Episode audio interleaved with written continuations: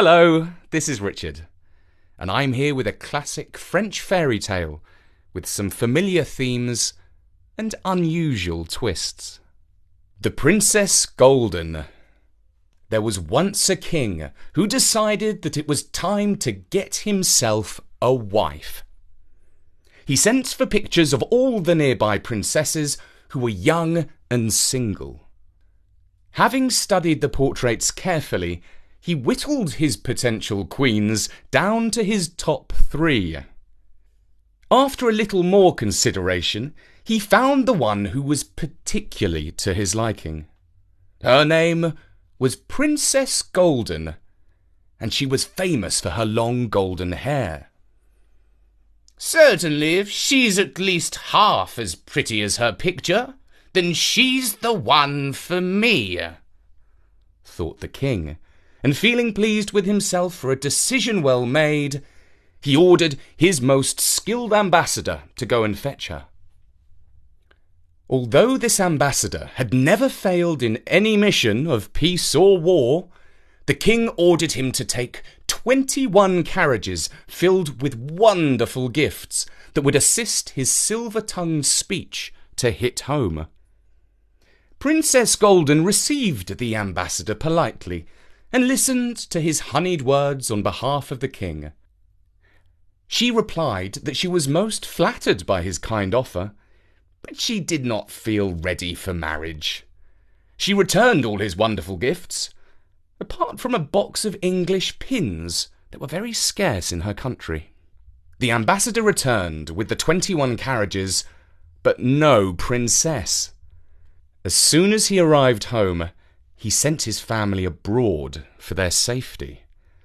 The next day he went before the king to report his failure and was duly punished with life imprisonment. As the guards led him away, the king called out, See if you can talk your way out of the dark tower! Ha ha! The king thought for a week about what could have possibly gone wrong, and decided that the ambassador's ugly face had reflected badly on his own. Next time, I'll be sure to send a good looking young chap, and she'll think that a handsome servant works for an even more handsome king, he thought.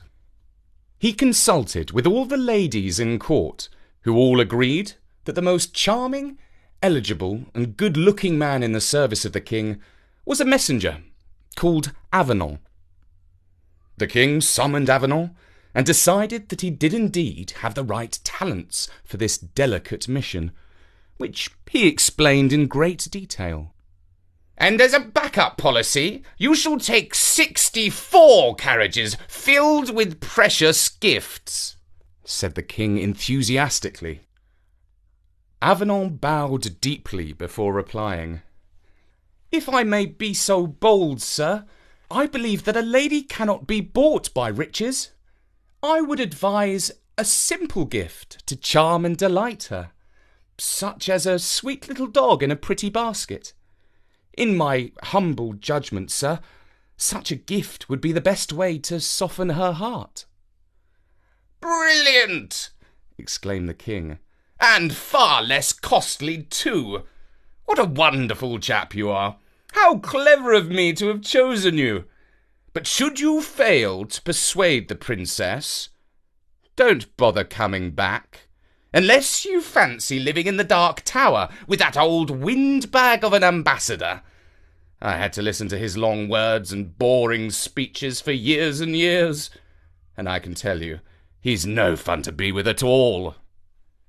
Avenant set out for the kingdom of the princess, taking with him a little dog called Cabriole.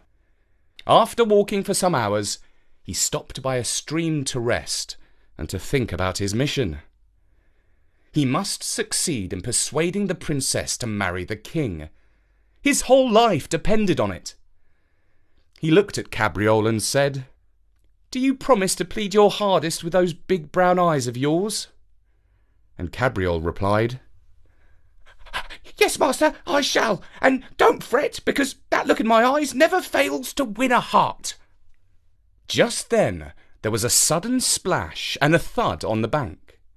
Cabriole sprung to his four feet with a woof, and they both saw that a huge golden carp had jumped right out of the water and landed on the grass, where he was wriggling and gasping.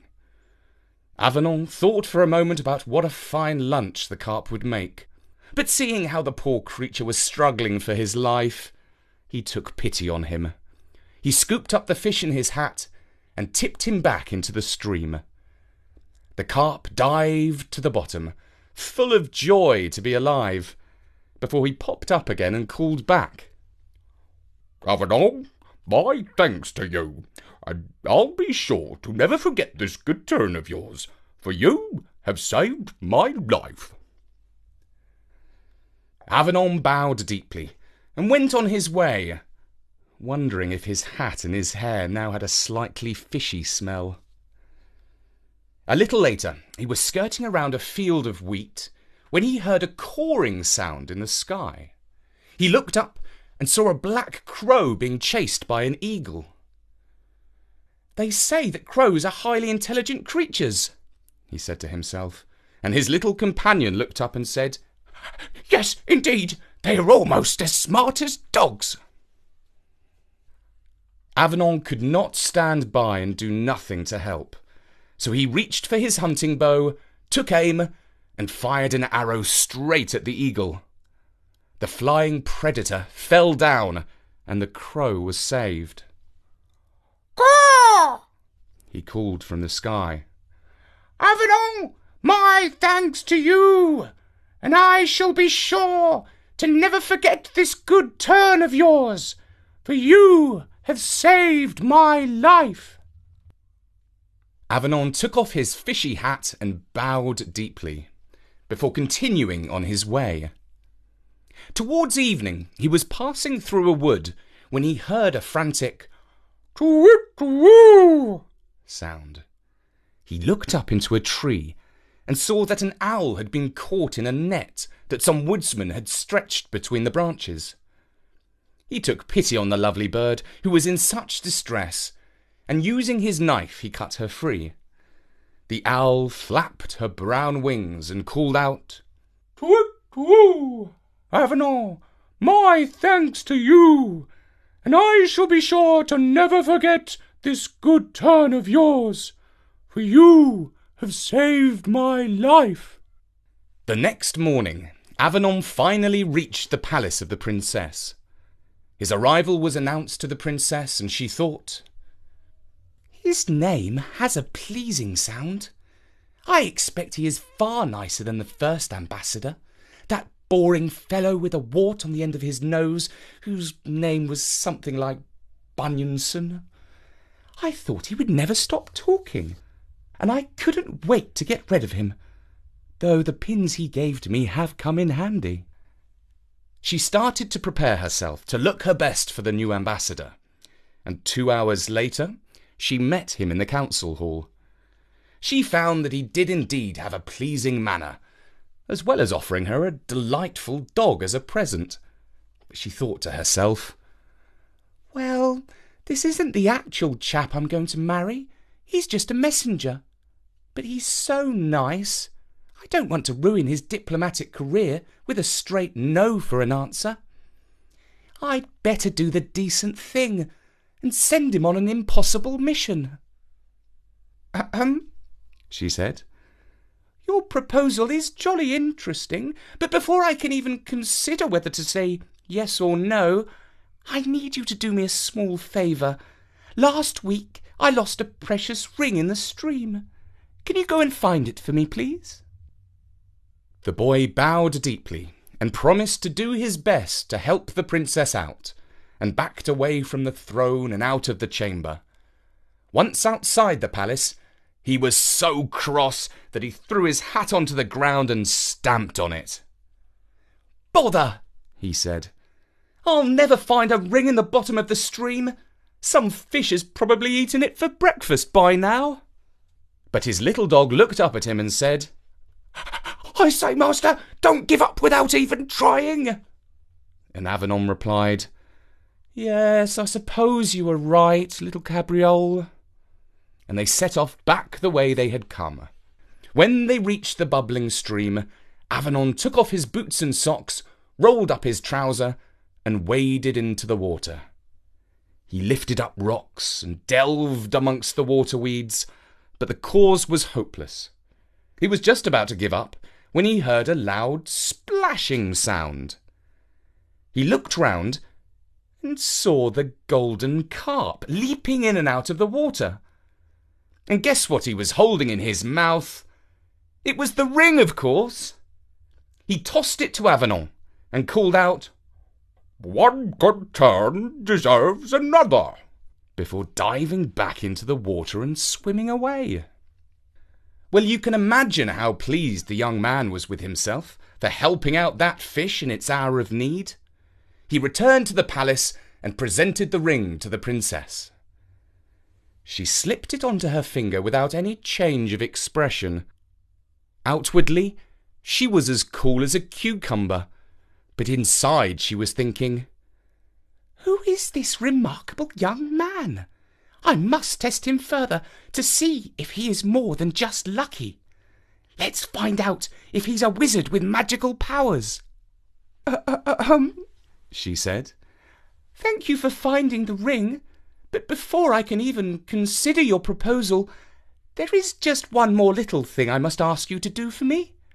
Not long before you came along, a giant called Galifron asked for my hand in marriage. What, I can't marry a giant, I had said. I can hardly see over the top of your foot, let alone look you in the eye. He was very disgruntled by my answer, and told me that all the other princesses he had asked to marry had similar sentiments. Then he gave me a week to change my mind, and said that if I didn't do as he asked, he would squash all my subjects. Now a week is almost up, so I need you to go and kill him, please. I can but try, replied Avenant bravely, and he backed out of the chamber. Once he was outside the palace, he took off his left glove and started to eat it. Are you hungry, master? asked his little dog. No, I'm just frustrated, he replied. That annoying princess is just trying to get rid of me. Well, let's go and take a look at the giant, said little Cabriole. Perhaps she was exaggerating about his size. But she hadn't been exaggerating at all. If anything, he was bigger than she had described. He was as huge as a castle. In fact, he was so big that he kept a cannon to use as a pistol. Avenant called up to him. Hey, Mr. Giant! I've come to give you a good whopping! The giant put on his spectacles and peered down to take a closer look at his challenger. When he saw a boy and a little dog, he laughed and was about to squash both of them with his little toe when something started to bother him. It was the crow who was pecking at his ear. He tried to swipe the annoying bird away, and in doing so, hit himself so hard that he knocked himself clean out. A moment later, brave Avenant finished him off with his sword. The crow called out, Ah!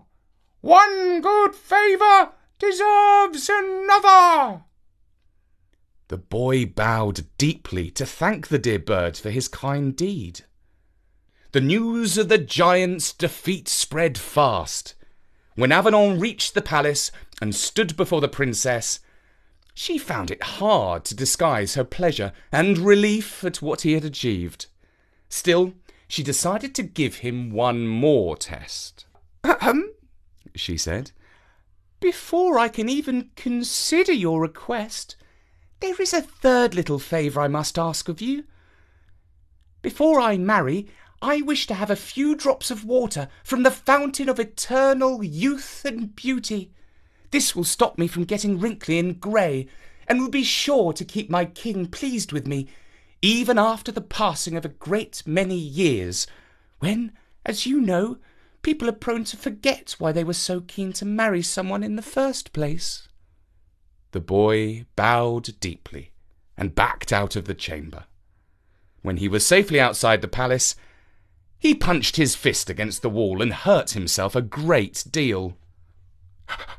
Do you mean to knock a hole in that wall? asked his little dog.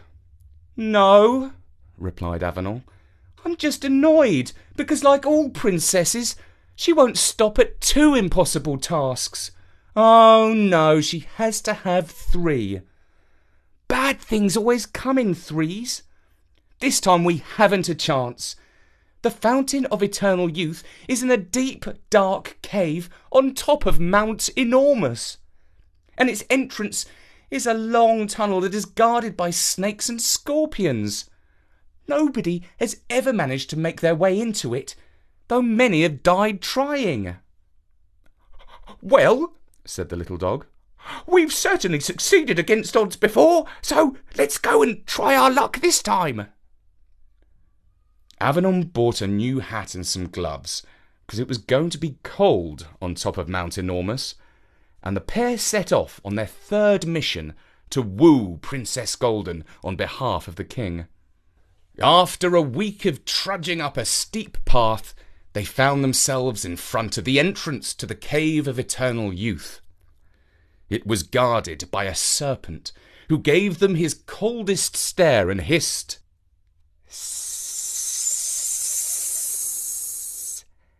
Enter here and stay for all eternity. As you are both young, you will never grow old.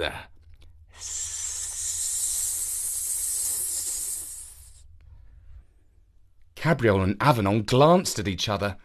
The little dog said, I say, master, let's go home.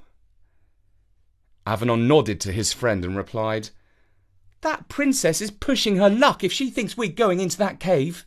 There's a reason that water from the Fountain of Eternal Youth is so rare. It's because nobody can get near it. But as they started to head back down the path, they heard a sound up in the sky. Twit-woo! They looked up and saw the owl winging her way towards the dark cave. She flew into the entrance and after some time returned with a little bottle of water in her beak. She set this down before Avenant and said, Twit true! One good favour deserves another. Avenant bowed deeply and thanked the good owl, because truly she had done them a great favour.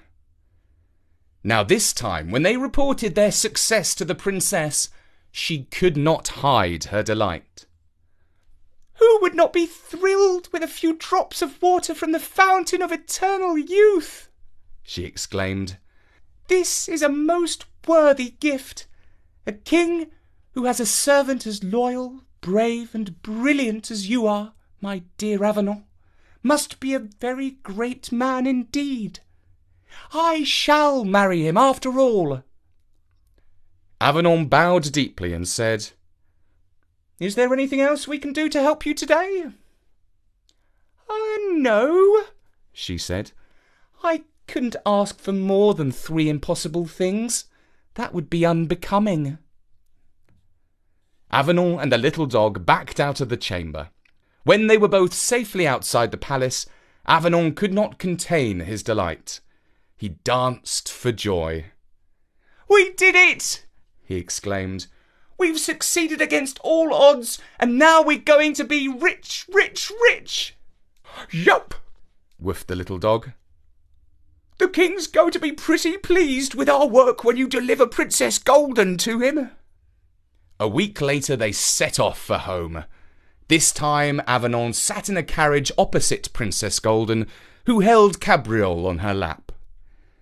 Although the road was a little bumpy, it was far better than walking. Princess Golden was very curious to know how Avenant had succeeded in his adventures.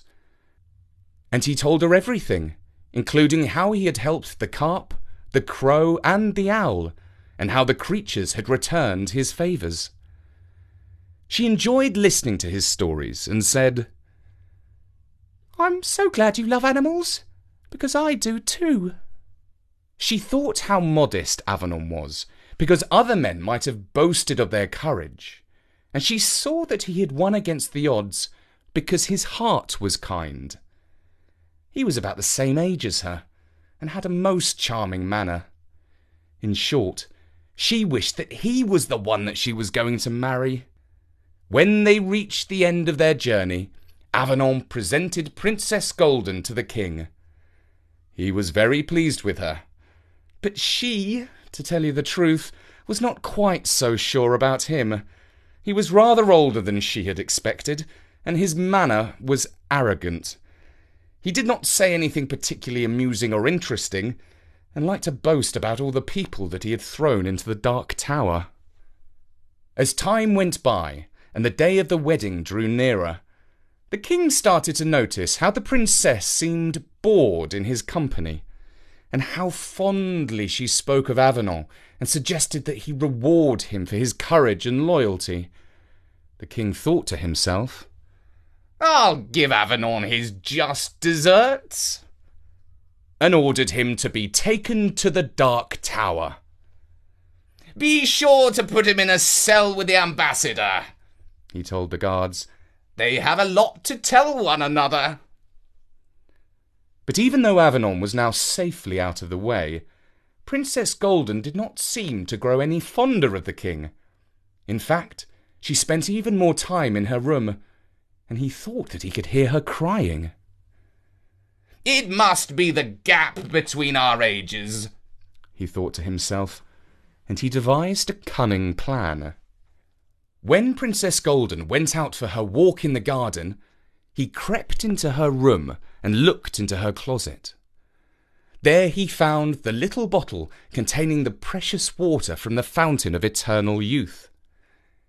He poured a few drops into a glass of lime soda and knocked back the drink. Zing!